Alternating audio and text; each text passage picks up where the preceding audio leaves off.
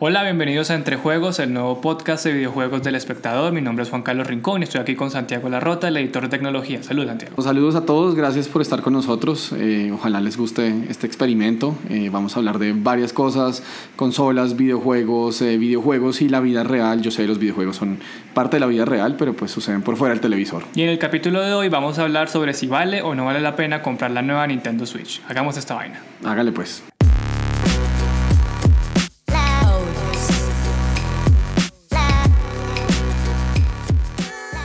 Bueno, Santiago, el 3 de marzo, después de mucha especulación, de muchas dudas, de mucho misterio, de llamarse la NX durante mucho tiempo, Nintendo por fin lanzó el sucesor del Wii U, que es la Nintendo Switch.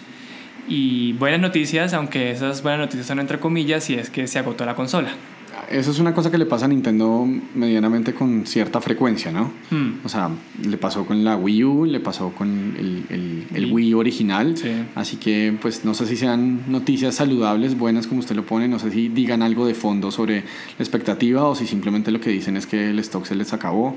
No sé, ¿usted cómo la ve? Sí, es difícil de, de, decir que entonces como se agotó va a ser un gran éxito porque la última vez que se le agotó una consola fue el Wii U que vendió 14 millones de, eh, consolas, mientras que luego el Wii también se les había agotado, pero esa vendió 100. Entonces la diferencia son unas cuantas. Pues eh, como 10 veces nomás, ¿no? un poquito nomás. Papitas. Em, y también Nintendo tiene un problema histórico de que no es capaz de mantener la demanda de sus consolas. Entonces, por ejemplo, el año pasado cuando lanzó el NES Classic, que es una consolita que juega juegos de la Super Nintendo. Ajá se les agotó y la gente estaba muerta por comprar el aparatico y se les agotó y hasta el momento sigue agotada y no han podido seguirla vendiendo. Hay que preguntarse, ¿no? Eh, ¿Será intencional? Eh, ¿Es una cosa simplemente para que la demanda pues obviamente crezca? Eh, ¿O si, de verdad es que, no sé, tienen un problema de ingeniería industrial el berraco?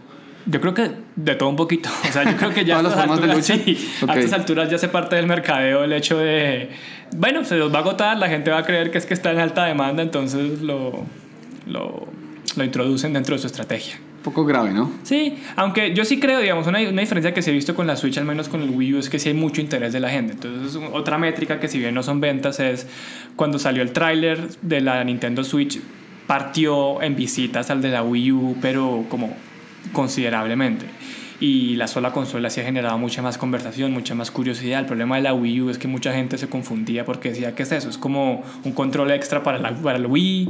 Eh, la gente no entendía muy bien de qué se trataba la consola. Aquí igual desde el principio dijeron que era como dos consolas en una y, y buena parte, pues o sea, el solo nombre de Switch, de cambiar entre el, modo de escritorio, el modo de casa y el modo móvil, pues como que va dejando un mensaje claro desde el principio, ¿no? O sea, no, no, hay, no hay espacio para confundirse sobre qué es. Ahora, eh, pues siquiera hablemos de qué es.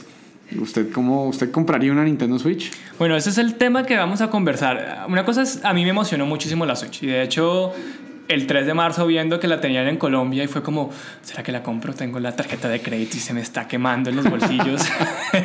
Eh, lo cual es una buena señal porque es algo que nunca me pasó con el Wii U. Preguntémonos, uno, ¿por qué compro una consola? Porque en últimas lo que queremos que este programa sea para la gente que nos escuche es, en últimas, una guía para saber si vale la pena comprar una Switch ya mismo o no.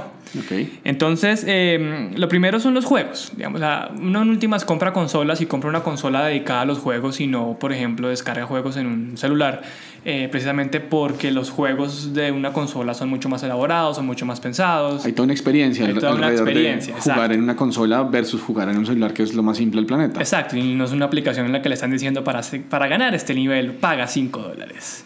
Eh, claro, porque ya ha pagado 200 antes, o 300, o 400, y por ahí pasamos. Exacto, no es un desangre. En cuanto a juegos, la Switch a mi parecer se queda corta. ¿Por qué? Primero, hay un gran peso para comprar la Switch, es el nuevo juego de Zelda, que además pues nosotros no lo hemos jugado, pero según todas las reseñas es básicamente uno de los mejores juegos de la historia.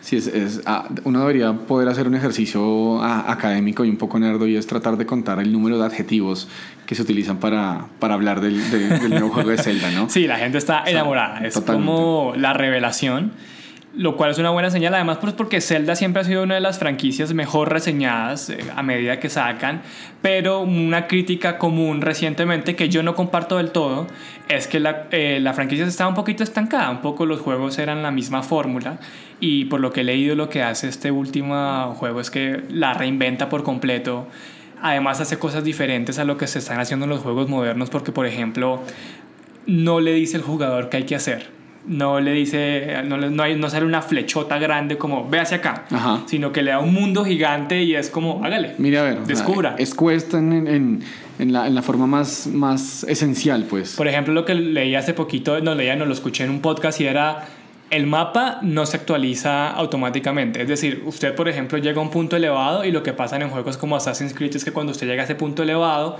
el mapa se le actualiza. Entonces le dice, eh, aquí vas a encontrar tal cosa, aquí vas a encontrar tal otra, puede ir acá. Lo que hace esto simplemente sí le, le agranda el mapa, pero el mapa lo tiene que llenar usted. Usted tiene que colocar como, ah, aquí me encontré tal cosita, aquí me encontré tal cosita, quiero ir acá, quiero explorar. Y eso de por sí es renovador y le da un viento de... de de originalidad a, a un género de juegos que es el género sandbox, ¿no? Que es como la idea de que tenga este mundo gigante, explórelo. Descubra, sí. Eh, que pues el rey de eso es Grand Theft Auto. Em, pero lo hace distinto. Y Nintendo p- al parecer la sacó del estadio. De nuevo, no lo hemos jugado lastimosamente. Nintendo, si nos escuchas, guiño, guiño. pero... Pero entonces volviendo a la pregunta central de en cuanto a juegos, Zelda es una muy buena razón para decir Pero ¿será la única? Ese es el punto. Y yo creo que no, porque si uno mira más allá de Zelda, ahorita, en este momento, no hay mucho más para jugar. Hay un montón de juegos chiquitos, hay un montón de juegos indies, pero son juegos que ya se han publicado en otros lugares. Y son juegos que en sí mismos en realidad no ameritan la compra de una consola. Entonces ahorita básicamente si uno se compra la Nintendo Switch es para jugar Zelda. Ahora ustedes podrían decirme que también está el One to Switch, que es ese jueguito como de varios juegos de fiesta sí, para, demostrar para qué sirven los controles, pero que, la que es, verdad... que es un modo muy utilizado, pues, o sea, es un modo muy clásico en Nintendo, ¿no? Eh, parte, parte también del éxito del Wii fue, fue justamente invitar otra vez al juego colectivo, no, no de encerrarse en el cuarto de mi hijito, baje, baje por la comida, deje de estar jugando videojuegos.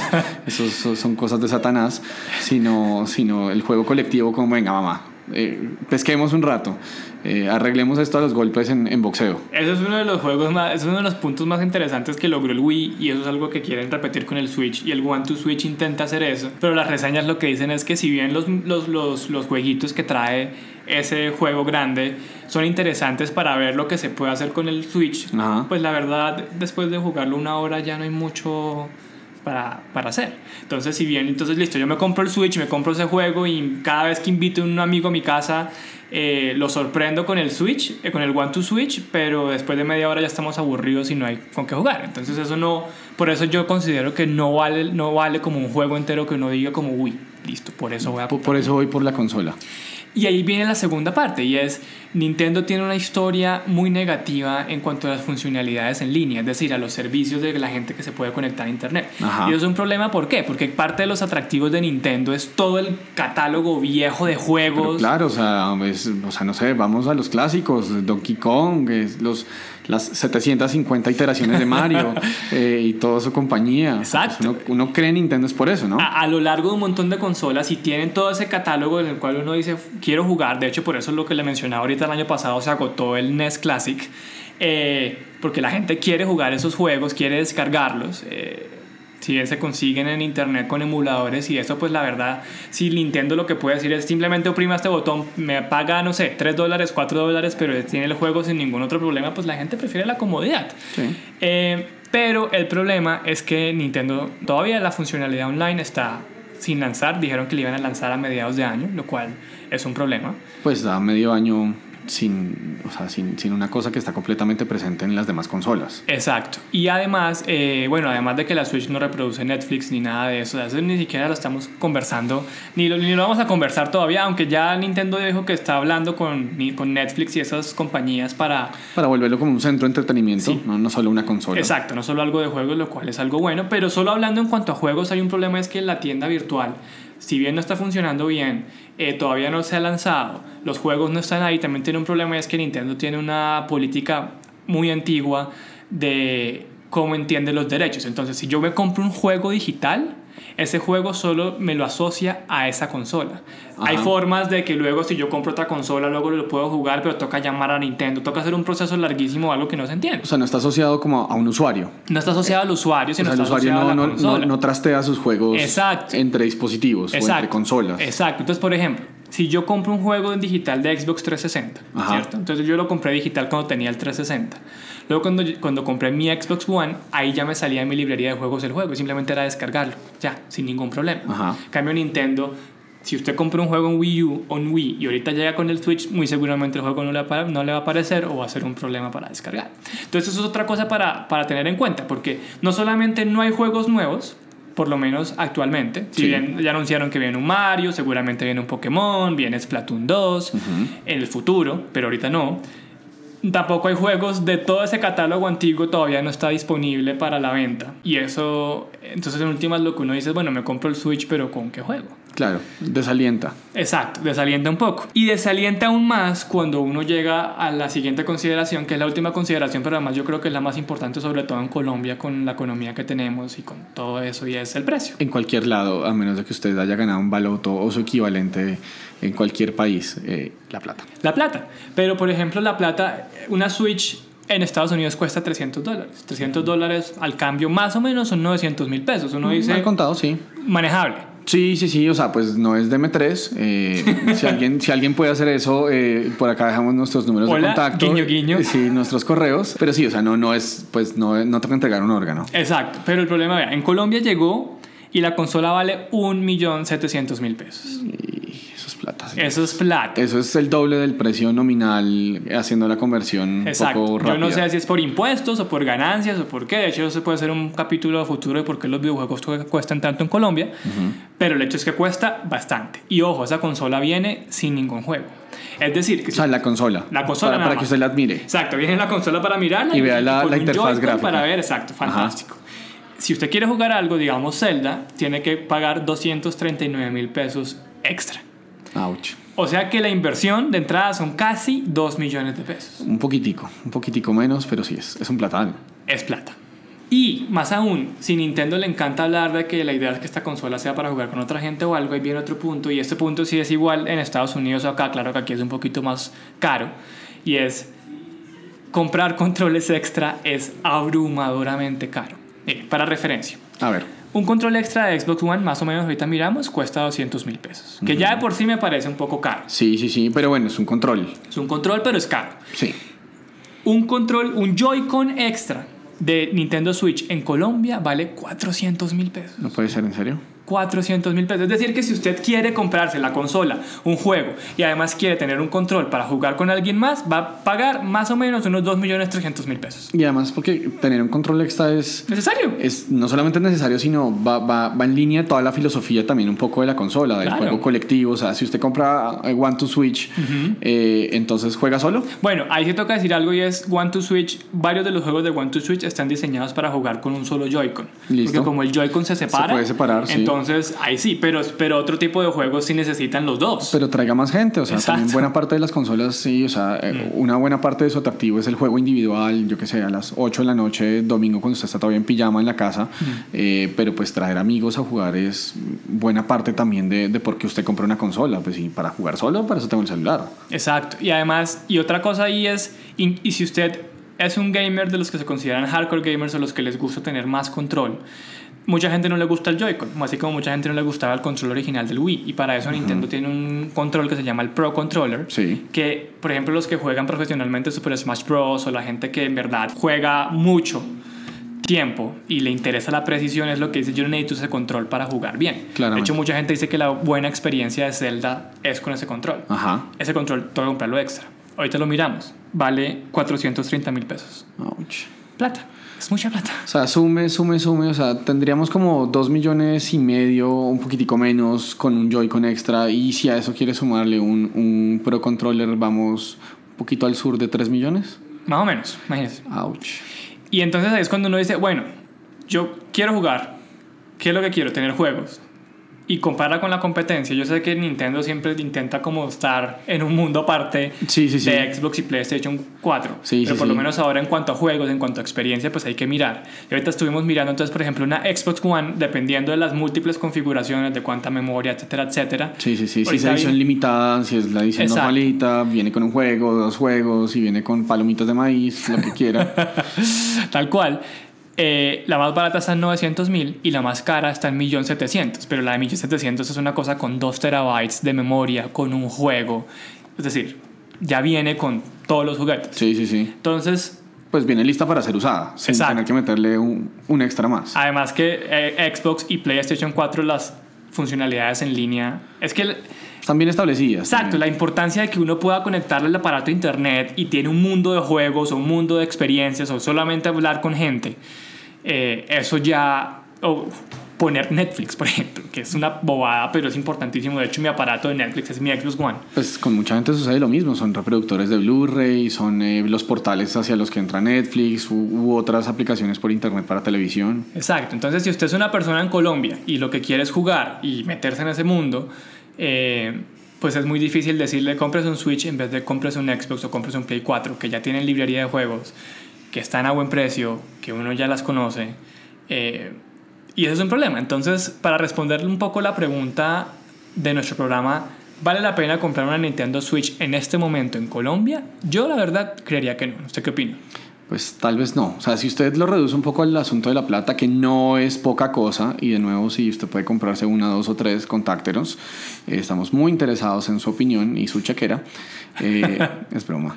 Pero si usted solamente lo reduce el asunto de la plata, es, es complicado. Es para pensárselo dos o tres veces y pues es que el, el- el dinero se refleja en la experiencia de juego porque usted no puede comprar más juegos, pues nada, o sea, tendrá una experiencia mucho más limitada. Las funcionalidades en línea me parece un punto importantísimo y frente a eso sí está en una seria desventaja frente a Xbox y, PlayStation. Ese es un muy buen punto. Y, vean, yo quiero que Nintendo triunfe. Creo, creo que muchos quisiéramos ver, ver una, una tercera compañía peleándose eso, porque también este, el, duopolio puede ser un poco aburrido, ¿no? Y, y la pelea de, de si tengo más procesamiento gráfico, menos procesamiento gráfico, uno lo entiende desde, puntos de- o sea, desde el punto de vista de tecnología, como es, es, es chévere ver el avance, pero que todo se reduzca al, al silicio dentro de la consola resulta profundamente aburrido.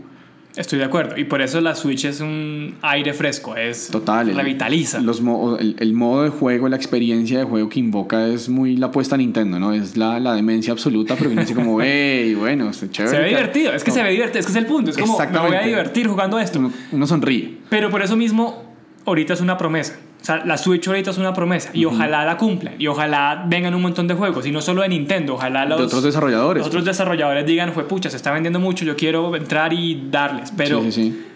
si usted está en Colombia y su presupuesto es apretado y quiere jugar y quiere sacar el provecho, mi recomendación, y creo que también la de Santiago, es espérese. Yo sé, dan ganas de comprarlo. Yo también estoy Totalmente. que salgo y cada vez que veo un tráiler para Mario Kart sí, necesito comprarla. Ajá. Em, pero el consejo más sabio, y además nosotros que ya hemos vivido otros lanzamientos de consolas lo sabemos, Gra- Gracias, eso habla de nuestra vejez. Sí, lastimosamente.